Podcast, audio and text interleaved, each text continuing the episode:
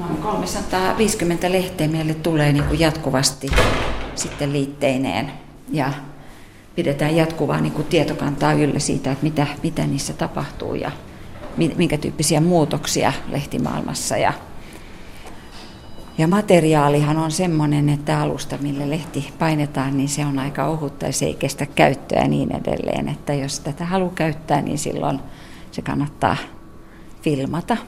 Kansalliskirjaston digitointi- ja konservointikeskuksen johtaja Mailis Bremer Laamanen esittelee laitostaan Mikkelissä. Siellä mediaa ikuistetaan. Suomessa on koottu kansalliskirjastoon kaikki painotuotteet vuodesta 1707 lähtien. Silloin tehtiin vapaakappale laki. Aineistoa on siis koottu jo Ruotsin ja Venäjän vallan ajalla. Mikkeliin tulevat painotuotteet mikrofilmataan ja digitoidaan. Mutta siellä myös konservoidaan vanhoja tekstejä, joita myös laitetaan verkkoon. Esimerkiksi kaikki ennen vuotta 1910 Suomessa ilmestyneet sanomalehdet on luettavissa kotikoneelta. Mutta jatketaan kierrosta Mailis Bremer Laamasen kanssa digitointi- ja konservointikeskuksessa. Tässä syntyy just näitä mikrofilmejä. On hyvin tiukkaan valvottu prosessi ja, ja tässä on nämä, nämä positiivifilmit tulee tästä kehityskoneesta ulos.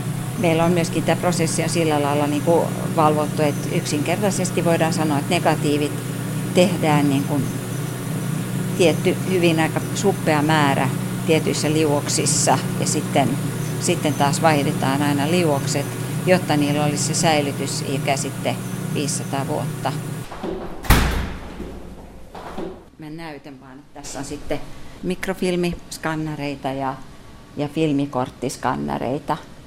Ja täällä ollaan myöskin tässä huoneessa tehty nämä, nämä tota, tämän puolustusvoimien nämä, talvisodan ja jatkosodan kuvat. Tämä oli puolustusvoimien projekti ja, ja täällä niin kuin digitoitiin näillä laitteilla, niin, niin digitoitiin näitä kuvia et noin vuoden kahden aikana. Et noin kaksi vuotta kesti näiden puolustusvoimien TK-kuvien skannaaminen. Joo, kyllä. Että, että tota, negatiivit vaihteli niin kuin kooltaan, että se oli täysin niin kuin käsityötä, kun me sitä tehtiin. Sehän oli yksi näkyvimpiä tällaisia vanhan aineiston verkkoon laittamisprojekteja, joka myöskin tukki tietoverkkoja. Joo, kyllä. Että se on ollut erittäin suosittu ja sen voi ymmärtää melkein jokainen niin kun on mennyt katsomaan, että onko siinä jotakin niin sukulaisia tai muuta. Että, että tota, ja muutenkin varmaan ne, jotka on kiinnostunut niin sodasta ja mitä siinä on tapahtunut, niin toihan on aareaitta siihen. Mailis Preber Laamanen, mikä voisi olla vastaava projekti verkossa? Nämä sotakuvat on ykkönen, mutta mikä, mikä voisi tulla kakkosena? Mä sanoisin, että kansalliskirjaston niin kuin oma projekti, eli tämä historiallinen sanomalehtikirjasto. Ja, ja varmasti tulevaisuudessa on, on myöskin tämä aikakauslehtikirjasto, joka jo on verkossa siinä sanomalehtikirjaston vieressä.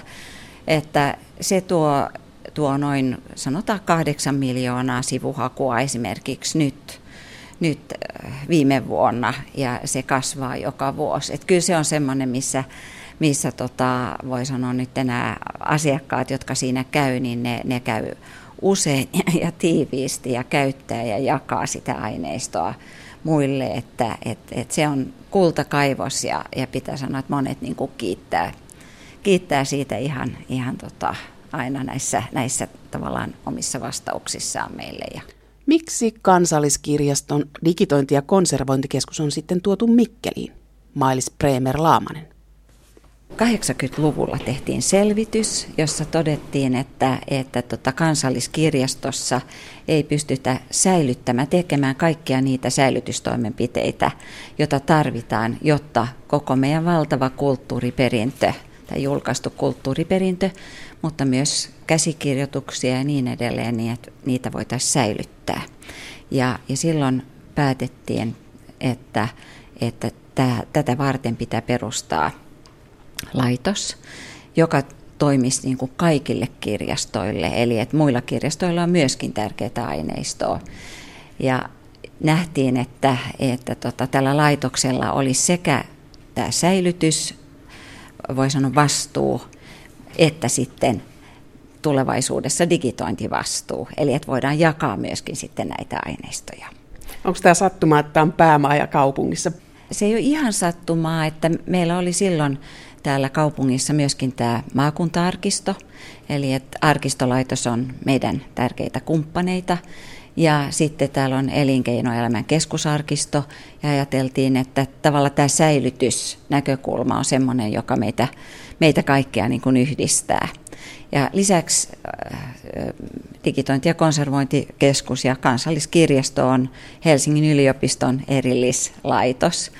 Ja, ja, tota, ja Helsingin yliopisto katsoi, että, että meidän pitäisi sijoittua paikalle, missä on toinen Helsingin yliopiston laitos, että ei ole niin kuin useita paikkakuntia. Ja, ja täällä oli maaseudun tutkimus- ja koulutuskeskus juuri perustettu, eli nykyinen Ryralia, ja siitä syystä tultiin tänne. Ja ja se on ollut myös ihan hyödyllistä, koska tänä päivänä meillä on Mikkelin yliopistokeskus, jota Helsingin yliopisto koordinoi, niin nyt me ollaan molemmat sen jäseniä. Niin täällä digitoidaan, sitten toinen on, että näitä aineistoja konservoidaan. Satoja vuosia vanhoja tekstejä on pakko digitoida, koska osa hapristuu ja toisaalta ne ovat turvassa, kun ne, niitä käytetään digitaalisessa muodossa. Joo, kyllä, että meillä on aineistoja siitä sanotaan 1200-luvulta lähtien, jota on täällä niin kuin konservoitu ja sitten digitoitu. Eli meillä oli pergamenttihanke, joka tehtiin yhdessä, yhdessä tota, tutkijoiden kanssa Helsingin yliopistolla. Ja, ja tota, se käsittää koko meidän Suomen historian siinä, siinä tota keskiaikana.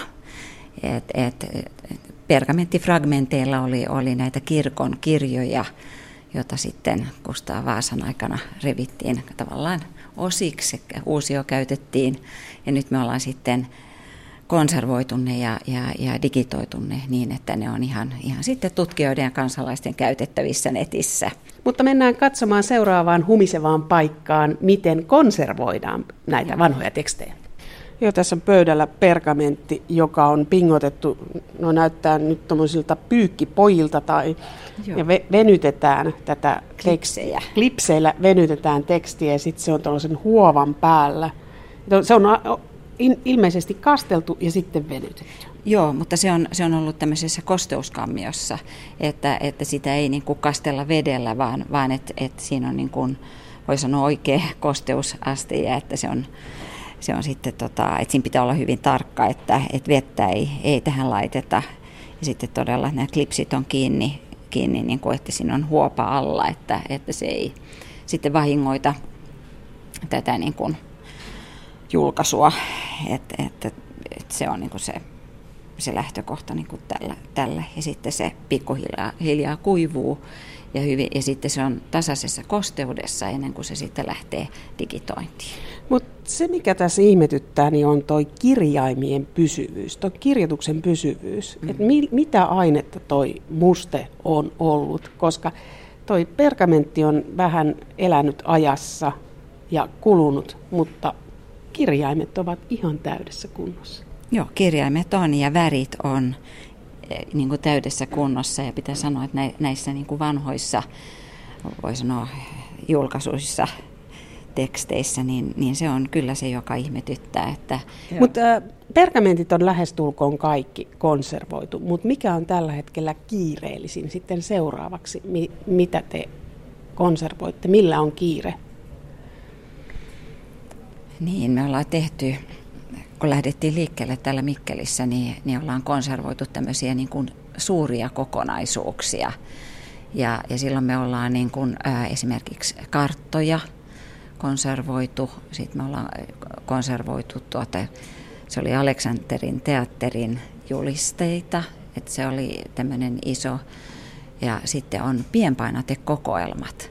Eli kansalliskirjastossa on niin kuin pienpainatekokoelmat siitä, voi sanoa 1707, niin kuin, jos niitä on ollut silloin, niin siitä niin kuin asti Konservaattori Heini Kylliäinen, konservoit tässä juuri vanhoja tekstejä. Mitä teet? No kaikki käsikirjoitukset kuivapuhdistetaan käyttäen harjaa, pehmeää harjaa ja lateksisientä. Ja sen jälkeen ne repeämät paikataan ja mm, arkit suoristetaan. Ja sitten on tärkeää myös se säilytys, eli ne suojataan suojakuoriin. Kuinka vanhoja nämä tekstit on, mitä sulla on tässä edessä? Nämä tekstit on 1600- ja 1700-luvulta vanhoja käsikirjoituksia.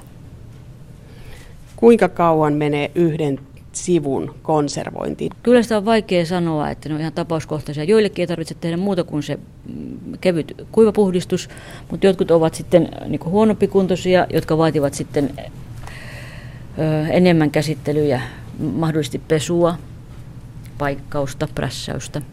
Hetkinen, pestään 1600-luvun teksti. No jos, se, jos se, sen, se paperin laatu on niin huono, että se vaatii sen pesun. Miten se pestään? Paperia pestään ihan isossa altaassa mm, tuki, tukimateriaalien välissä. No miten sitten käy tälle musteelle siinä? No siinä täytyy olla hyvin tarkkana, että se muste on sellaista, että se kestää vesipesun. Ja se tarkistetaan aina ennen pesua, että, että muste ei leviä. Kuinka paljon tulee sellaisia tekstejä sinun eteesi, joille ei voi enää tehdä mitään? Mm, no kyllä niitä varmaan vastaan tulee, mutta, mutta kuiva puhdistus ja hyvä suojaus varmasti säilyttää sen paperin vielä monia vuosia eteenpäinkin. Ja, ja se paperin neutralointi, sen happamuuden pysäyttäminen. Ah, tässä tehdään kirjaa. Olen konservaattori Marleena Vihakara ja konservoin tässä tällaisia suomalaisen kansanvalistusseuran kalenterikokoelmaa, joka on juuri digitoitu. Se on osa tätä kansalliskirjaston pelasta kirjaprojektia. Näissä, näissä pienissä kirjoissa on ollut vaurioita ja nyt mun tehtävä on sitten korjata ne, eli eheyttää se kirja jälleen. Osa näistä kirjoista on, on tämä tekstiblokki, niin sanotusti on, on irti näistä kansista. Ja mun tehtävä on sitten kiinnittää se takaisin tähän, tähän näihin kansiin. Tämä on tällaista käsityöläisen kirjansitojan hommaa. Kyllä, joo, täytyy myöntää, että kukin kirja aina oma kappaleensa. Ja tässä on tosiaankin kansanvalistusseuran kalenteri ja toi on vuodelta 1883 ja nämä tulee verkkoon tai on digitoituna verkossa. Joo, kyllä ne on siis digitoitu ja tulee nyt sitten jossain vaiheessa sitten verkkoon. Hienoa. Mä odotan, että tulee kansanvalistusseuran kalenteri verkkoon. Ne on äärimmäisen mielenkiintoisia. Mitäs tässä on? Tässä on käsikirjoitus, jonka, jossa, jossa niin kuin nähdään, että, että todella että aineistoa tavallaan häviää ja katoaa ja että niin kuin tässä puhuttiin sekä Heini että Marleena että, tota, että tämä on tämmöistä niin kuin palapeliä. Tässä on sivu, käsikirjoitussivu, josta on tosiaan palasia irralla. Se on aikamoinen tieteellinen palapeli. No esimerkiksi tässä oleva yksilö, josta tosiaan puuttuu reunoilta iso alue tota alkuperäismateriaalia, ihan, ihan tätä käsi, käsin kirjoitettua kirjettä. Tämä on homevaurion aiheuttama.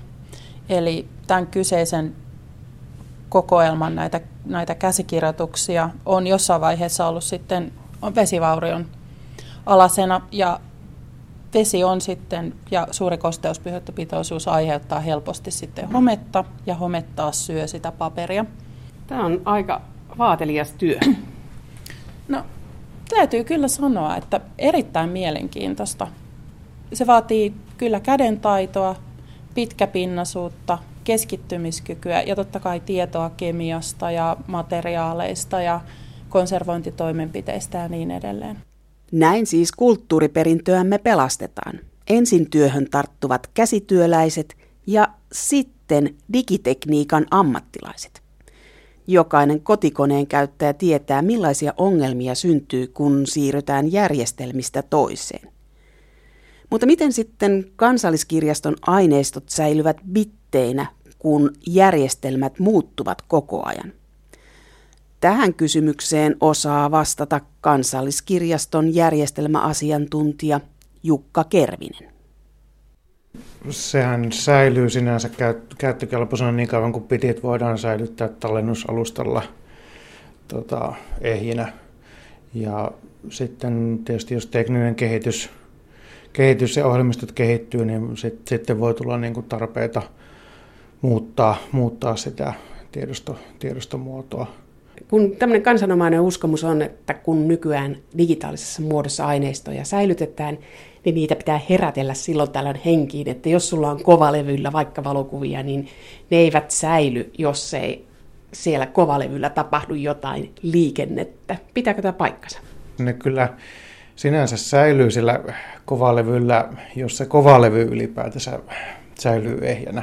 Aika ei nyt välttämättä niitä tiedostoja itsessään muuta, muuta miksikään eikä hajota, mutta että se kovalevy voi niin kuin mekaanisesti mennä rikki. Esimerkiksi meidän tapauksena levyt, aineistot on niin kuin tallennusjärjestelmissä ja ne on niin kuin aktiivisessa käytössä koko ajan, että siellä niin kuin huomataan sitten, jos joku, joku jotain, jotain on sattunut, niin voidaan sitten palauttaa varmuuskopiolta ja muuta, mutta se, se vaatii niin kuin aktiivista työtä, että niitä ei voi niin kuin, digitaalisia aineistoja ei voi unohtaa kaappiin samalla lailla, niin kuin vanhat valokuvat voi unohtaa kenkälaatikkoon sinne kaapin perukoille ja ne on siellä 50 vuoden päästä sitten edelleen katsottavissa. Niin digitaalisen tiedon kanssa se tilanne ei ole sama, että se vaatii niin kuin akti- aktiivisia toimia, varsinkin kun meidän, meillä tämä katsontokanta on periaatteessa vuosisatoja taikka ikuisesti. Pergamentin voi unohtaa kansallisarkiston nurkkaa 500 vuodeksi. Digitoidun aineiston kanssa pitää tehdä työtä aika ajoin. Onko se jakso viisi vuotta, vuosi, 50 vuotta? No siis järjestelmät niin kuin tekee koko ajan sitä aktiivista, aktiivista tarkistusta sille aineistolle, että se on kunnossa. Sinänsä se ei niin kuin, työvoimaa se ei vaadi. Sanotaan, että vähintäänkin vuositasolla tehdään niin kuin uudelleen varmistuksia ja tarkistuksia ja, ja osittain sitten koko ajan siellä meilläkin tar- tarkistetaan sitä aiheutta siellä taustalla, että joku kone tekee koko ajan, koko ajan töitä käy läpi sitä. Kansalliskirjastoon kootaan myös äänitteitä vapaakappaleina. Ja niitä pelastaa kuunneltavaksi Juha Korvenpää.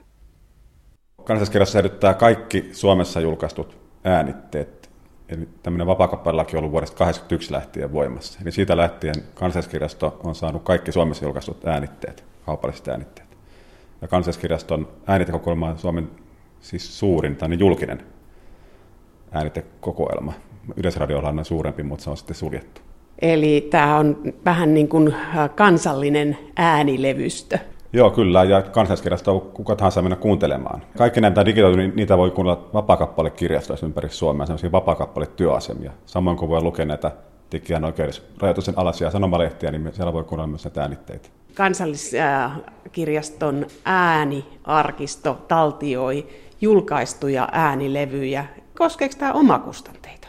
Öö, mä en tiedä, siinä on varmaan kuin raja, jos tota, tietty määrä sitä levyä valmistetaan, niin sitten pitää lähettää. Ja yleensä ne levyn valmistajat lähettää ne vapaa-kappaleet sitten. Mutta nyt on semmoinen ongelma ollut vähän sitten Suomessa, kun tämä vinylilevy on nyt noussut taas suositukseen. Niitä tehdään sitten Saksassa ja tuolla Keski-Euroopassa, niin ei ne ehkä välttämättä osaa siellä Keski-Euroopassa ajatella, että ne pitäisi lähettää vapaa-kappale Suomeen. Ehkä tämä levy julkaisijakaan ei tiedä, että tämmöisiä vapaa pitäisi lähettää. Mutta niitä sitten karhutaan aina, että huomataan, että levy on julkaistu, niin pyydetään lähettämään se kopio.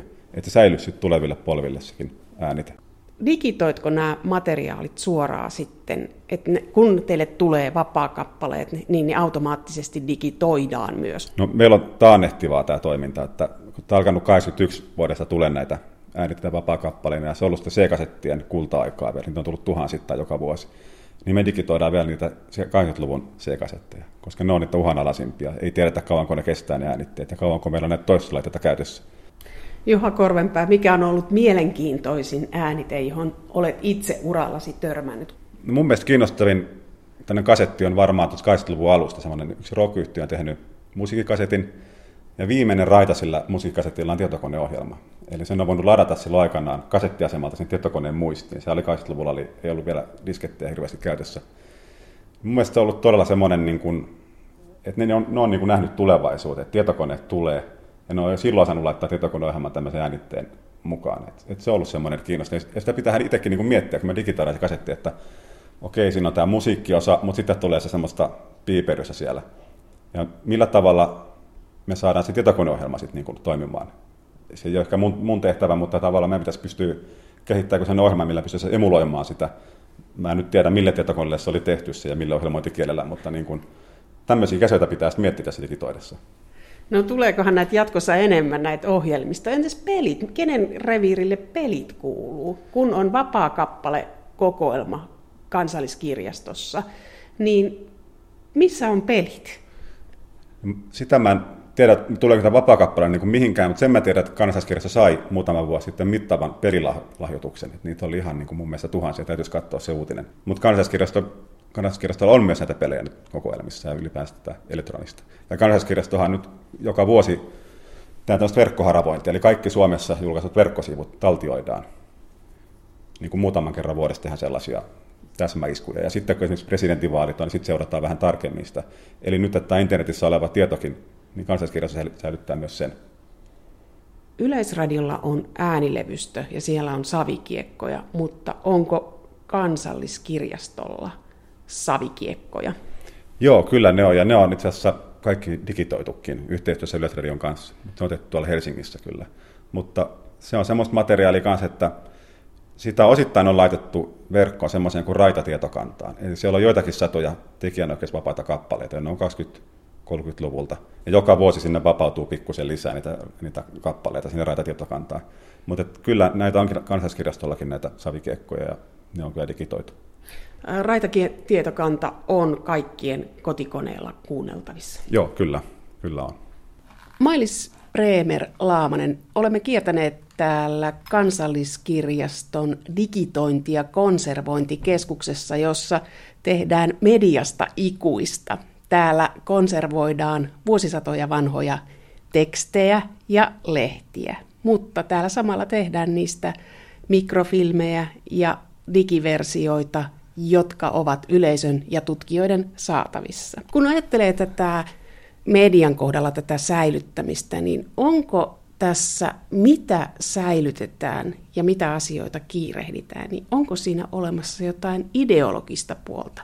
Periaatteena on, että kaikki vapaakappaleaineisto niin pitää säilyttää ikuisuuteen. Et me ei lähdetä niin kuin miettimään, että, että tämmöinen aineisto tai tuo aineisto jätetään pois erityyppisistä voi sanoa ideologisista syistä, vaan että, että koko se kirjo, mitä, mitä niin kuin Suomen voi sanoa historiassa ja arkipäivässä on ollut, niin se pitäisi olla niin kuin näkyvissä, että et mitään ei niin kuin rajata siinä mielessä pois. Eli me pyritään siihen, että kaikki nämä aineistot ovat käytettävissä. Ja tänä päivänä niin miettii, että, että ne pitäisi olla digitaalisina käytettävissä, koska koko yhteiskunta on siir- siirtymässä digitaaliseen muotoon. Sanomalehdet on verkossa vuoteen 1910. Miksi vain siihen asti? Tutkijat monasti ja kansalaiset haluaa ja ihmettelee, että miksi vain vuoteen 1910. Ja välillä kyllä kirjastossa itsekin mietitään tätä samaa, mutta, mutta meillä on, on siis tekijänoikeuslaki, joka oikeastaan velvoittaa, velvoittaa sitten meitä pidättäytymään siihen, että se on 70 vuotta sen kukin tekijän kuoleman jälkeen, kun, johon niin kuin pitää, pitää venyttää sitä aikaa, että julkaistaan yleisesti tätä aineistoa. Laki velvoittaa painot ja kustantamot toimittamaan vapaakappaleet kansalliskirjastoon, mutta sitten toisinpäin, jos joku tarjoaa itse blogisivujaan, nettisivujaan, YouTube-videoitaan, niin ottaako kansalliskirjasto vastaan tai kootaanko ylipäätään YouTubesta mitään suomalaista? YouTubesta en, en, en tiedä, mutta jos joku tarjoaa niin kuin aineistoja ja mekin voidaan olla kiinnostuneita tietyistä niin kuin aineistoista, niin, niin silloin, silloin me lähdetään katsomaan just sitä, että voidaanko tehdä yhteistyötä niin kuin, muiden, muiden arkistojen kanssa, että mitä, mitä meillä on niin kuin mahdollisuus tehdä. Että kyllä me toki ollaan kiinnostuneita siitä, että, että voidaan pelastaa mahdollisimman paljon. Ja myöskin niin kuin webistä olimme kiinnostuneita jo huomattavasti ennen kuin tämä vapaakappalelaki sitten tuli, että saataisiin kerättyä aineistoja ja, ja, ja näin on ollut myös muissa maissa, että meillä pitää sitten olla vaan se, että se ei ole niin kuin käytettävissä, jos me, meillä ei ollut se lakisääteinen niin kuin oikeus sitten sitä kerätä, mutta, mutta tärkeää on just, että on riittävän aikaisin siinä, siinä esillä, koska se on ne ajat, jotka, jolloin niin kuin aineisto tavallaan häviää ja, ja myöhemmin on aina kiinnostusta siihen, että mitä tapahtui silloin – silloin alkuaikoina, millä lailla joku, joku niin kuin ilmiö on lähtenyt liikkeelle. Että, että kyllä se olisi tärkeää, että lainsäädäntö tavallaan sallisi uusien muotojen niin kuin kerääminen. Rajaton netti saattaa olla muistikatkosten paikka. No kyllä varmasti, joo.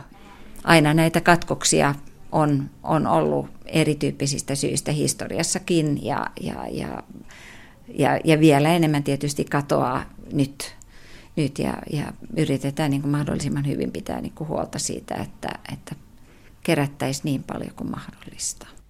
Mikkelistä löytyy myös toisenlainen arkisto. Siellä on elinkeinoelämän keskusarkisto eli ELKA. Sinne on koottuna yritysten aineistoa. Sieltä löytyy pankkiasiakirjoja, tilinpitoa, valokuvia, mainosfilmejä, videoita – erilaista aineistoa yrityksestä ja sieltä voi löytyä yksittäisen henkilönkin historiaa. Vanhat teollisuuslaitokset ovat olleet kokonaisuuksia, jossa on ollut kouluja, sairaaloita ja kaikki kirjanpito on säilytetty kauniisiin tilikirjoihin ja muistikirjoihin. Sieltä voi löytyä työsopimuksia ja työhistoriaa, kouluhistoriaa ihmisistä, jotka ovat työskennelleet tehtaissa. Nostalgian nälkäisille elinkeinoelämän keskusarkisto on myös mielenkiintoinen, sillä sieltä löytyy mainosaineistoa, jota muualla ei ole. Ja Elkan aineistoa on myös katseltavissa verkossa. Siellä on muun muassa laivapiirustuksia. Mutta mennään kiertelemään arkistoon ja katsomaan, mitä sieltä löytyy. Ja kierros alkaa pankkisalista ja oppaina ovat arkiston johtaja Jarmo Luomaaho ja tietohallinto- ja kehityspäällikkö Olli Alm. Joo, tässä on nyt niitä, niitä pankki, pankkiarkistoja, tämä, tämä huone täynnä tässä. Ja on joku 400 eri, eri säästöpankkiaineistoa. Eli tämä tuli silloin, kun 90-luvulla kolme pilkottiin tämä säästöpankki, niin silloin oli meidän projekti ympäri Suomea tuli. Näitähän tuli joku puolitoista kilometriä silloin. On. Näitä tuli vielä lisää nyt sitten, kun ne säästöpankkioikeudet nyt loppu tuossa toissa vuonna, niin silloin tuli se loppupätkä sieltä täältä Roskapankki Arsenaalilta tuli sitten vielä 600 metriä lisää.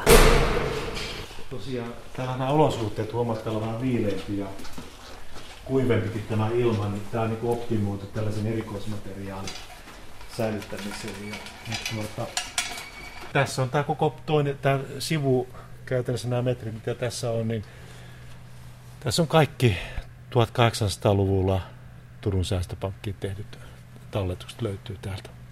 Ja tässä on, niin kun, tämä onkin laitettu First Depository, eli ensimmäiset tallettajat. Ja, ja, ja tässä, tässä on tämä Hedvigin tekemä talletus, kuusi ruplaa laittanut sinne talteen neljäs päivä tammikuuta 1223.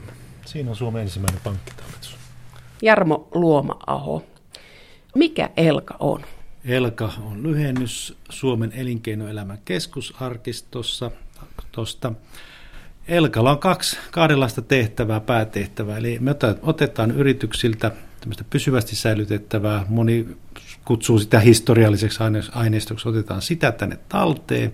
Täällä me sitä järjestetään ja luetteloidaan sitä ja sitten tarjotaan tutkijoiden käyttöön tai voi olla vakavaa tutki, tutkijaa tai periaatteessa kuka tahansa voi, voi tutkia. Olli Alm, olet tämän arkiston tietopalvelu- ja kehittämispäällikkö, niin miten tällaiset elinkeinoelämän arkiston aineistot, niin onko ne vapaasti yleisön katsottavissa?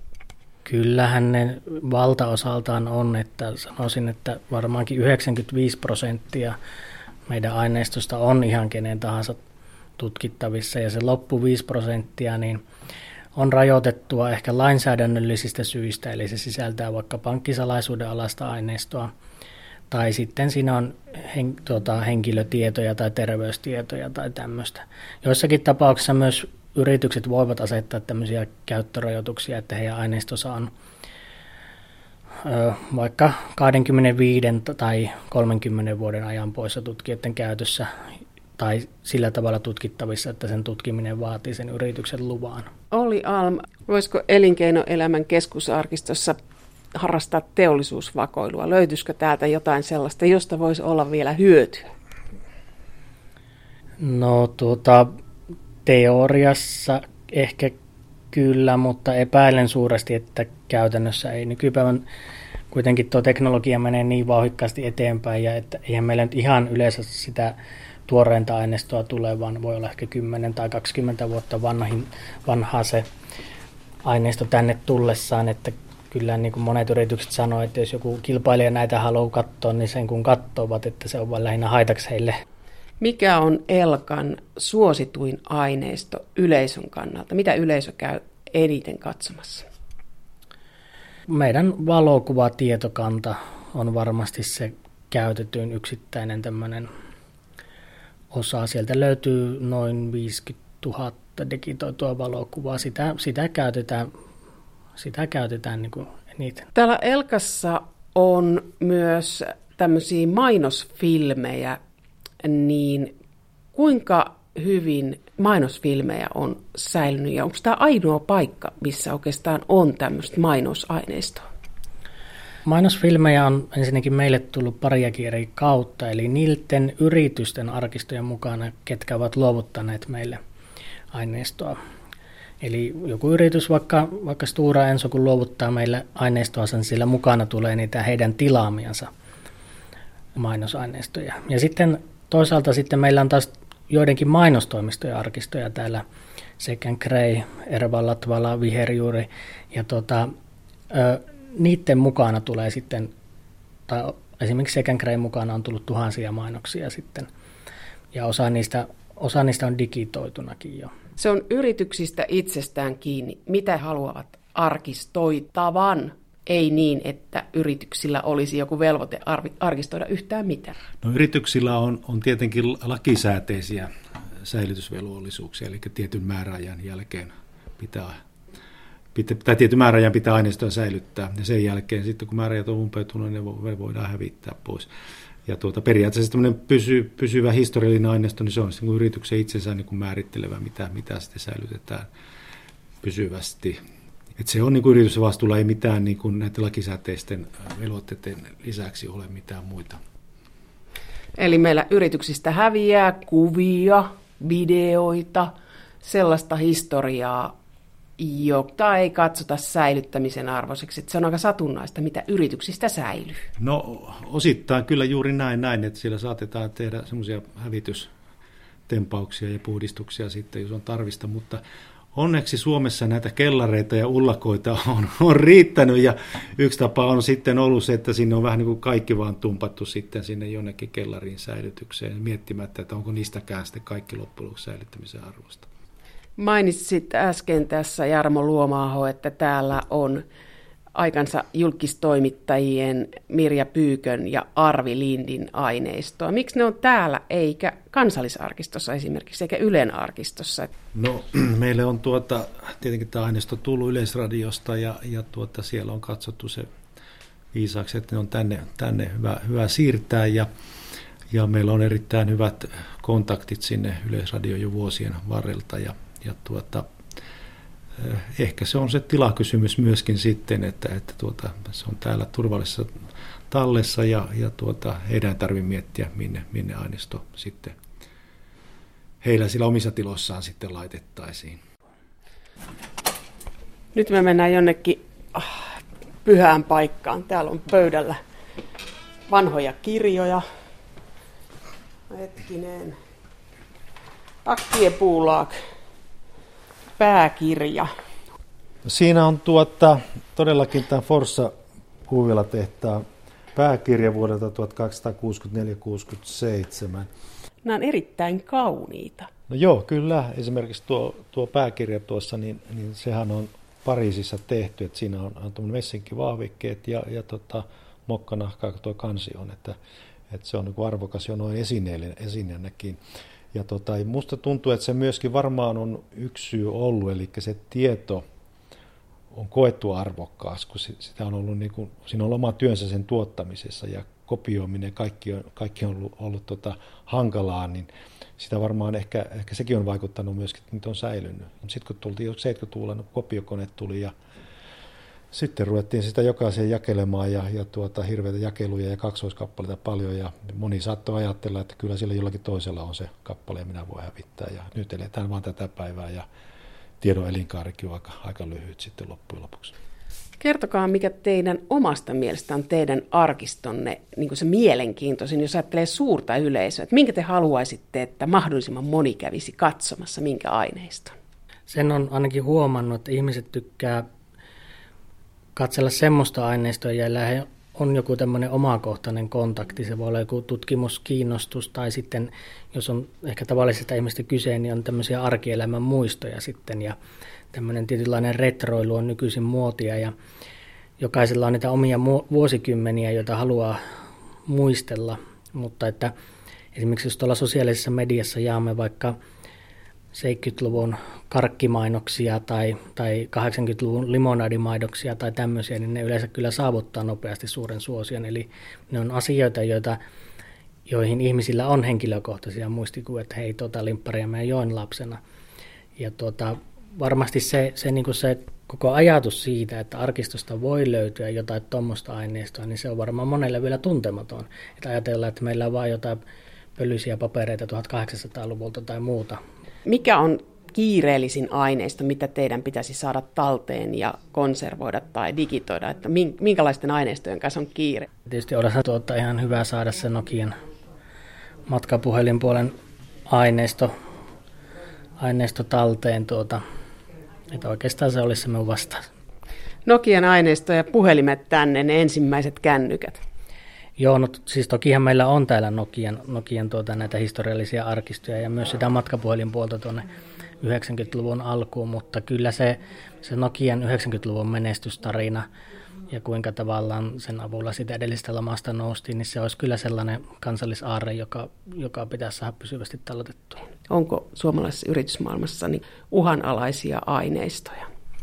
No kaksi asiaa tulee tässä heti mieleen. Ensinnäkin on tietysti nuo audiovisuaaliset aineistot, äänitteet, filmit, videot. Sehän se nauha, se ei säily ikuisesti, se säilyy ehkä hyvissä olosuhteissa 50 vuotta, huono, huonossa olosuhteissa tuskin kymmentäkään. Eli tuota, filmiaineisto, äänitteet ja varhaisimmat videokasettiformaatit alkaa olla semmoisessa kunnossa, että jos ne haluaa pelastaa, niin ne pitää digitoida tällä vuosikymmenellä tai muuten ne, ne tuhoutuu ikuisesti. No sitten toinen ryhmä voisi olla tietysti noin noin valokuvat, vanhat valokuvat ja varsinkin tuo värivalokuvaamisen alkuaika. Kaikki tietää ne 70-luvun oranssiväriset valokuvat. Niiden suhteen on myöskin viimeiset hetket toimia. Onko se legendaa vai tarua vai totta, että yritykset aikaisemmin ovat taltioineet historiansa ja työtä, että valokuvannut työtä eri tavalla kuin nykyisin, että nykyisin ei välitetä dokumentoida työtä. Kyllä näin on, että, että tuota, näin on ollut, että ihan yrityksillä saattanut olla oma, oma omia valokuvia ja, ja tuota, tai sitten käytetty jotain valokuvaa ihan systemaattisesti kuvattu, dokumentoitu rakennuksia, työtä ja tehty esittelyfilmejä. Että tämä on, tämä on ihan, ihan totta, että näin, näin on tehty, että nyt se on jäänyt sitten dokumenttikuvaaminen on jotain käyttötarkoitusta varten vaan kuvattu, tai ei nyt vaan ja vaan, mutta tuota, että sillä ei ole niin sen itsensä takia, dokumentoinnin takia ei ole kuvat, vaan ihan mainoksia, he, tiedotuslehtiä varten ja, ja näin poispäin, että sitä kautta on tämmöinen kuvallinen aineisto kertynyt. No niin, jatketaan, jatketaan tuota eteenpäin. Tässä on vain tämmöinen mikrofilmivarasto, mutta tässä on tavallaan sitten semmoinen esimerkki kanssa tuosta, justiin kun oli puhetta näistä videoiden pelastamisesta, niin, niin tuota, se on niin kuin tänä päivänä, tietenkin se, että se on ajankohtaista, että se niin kuin Olli, Olli totesi, että ne, se on korkeakä niille tehdä, että ne tuhoutuu, mutta se, se, että se digitointi ja yleensä katseleminen sieltä, että, että mitä ne on, missä kunnossa ne on, ja onko se sisältö sitten sitä, mitä siellä kotelossa sitten sanotaan vai ihan jotain muuta, niin se vaatii tietenkin laitteita. Ja ne, ne laitteetkin on, on vanhoja. Ja, tuota, ja se digitointikin tapahtuu näiden laitteiden kautta, se muutetaan se analoginen signaali sitten digitaaliseksi sitten. Ja tuota, näitä tarvitaan myös näitä vanhoja nauhureita. Ja, ja tämä, rupeaa olemaan sitten yksi sellainen ongelma, että näiden saatavuus, että mistä näitä enää saa. Esimerkiksi Umatik taitaa olla, rupeaa, nauhurit rupeaa olemaan aika, aika kive, kiveen alla – ja tuota, sitten kun on vielä vanhoja nauhureita, ja sitten jos niin tuhansia tunteja katsellaan ja digitoidaan, niin ne kuluu ja sitten varausien saaminen on, on tuota hankalaa ja pitäisi olla aika monen varasto näitä, näitä tuota laitteita täällä myöskin meillä. Ja me ollaan nyt kerätty täällä, että meillä on, onko meillä jotain onko seitsemän erilaista videoformaattia täällä ja kaikkien katseluun tarvitaan, tarvitaan väline.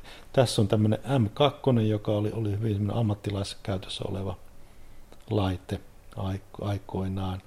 Ja tuota, tämä tuli tuota, no Ivatran voima tai Fortumi, kun se nyt siihen aikaan oli, mutta, mutta tuota, tämä oli siellä, heillä oli tämmöinen oma, oma tuota, kun äsken oli puhetta siellä, niin heillä oli tällainen oma, oma videoyksikkö ja heillä oli tämmöinen laite. Ja heillä tuli videota paljon, tuli tätä M2-formaattivideota paljon, sitten meillä on laitetta ja otin yhteyttä ja sieltä heidän kellarista löytyi rikkinäinen, mutta he saivat sen korjattua, niin tämä on varmaan todella harvinainen nauhuri tässä.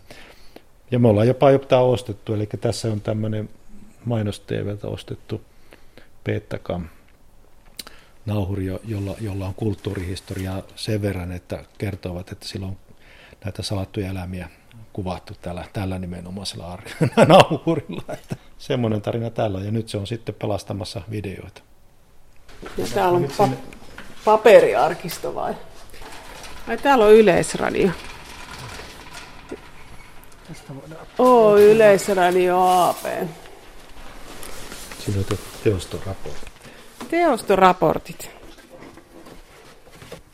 Sitten näkee, mitä on soitettu. Hmm. Vuonna 1969 varhaiskonsertti. Debussy. Kuka on kiinnostunut näin vanhoista Yleisradion teostoraporteista?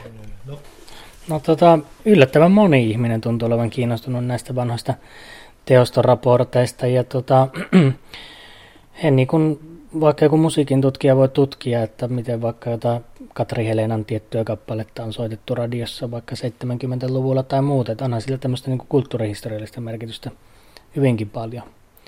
Ja sitten jotkut tuota, ä, musiikin harrastajat jäljittää ehkä tämmöisiä tekijätietoja johonkin vanhempiin tota, musiikkikokoelmiin, mitä heillä on, etsivät täältä tietoja ja sitten löytyykö, löytyykö tietoja esitteistä tai muista tämmöistä.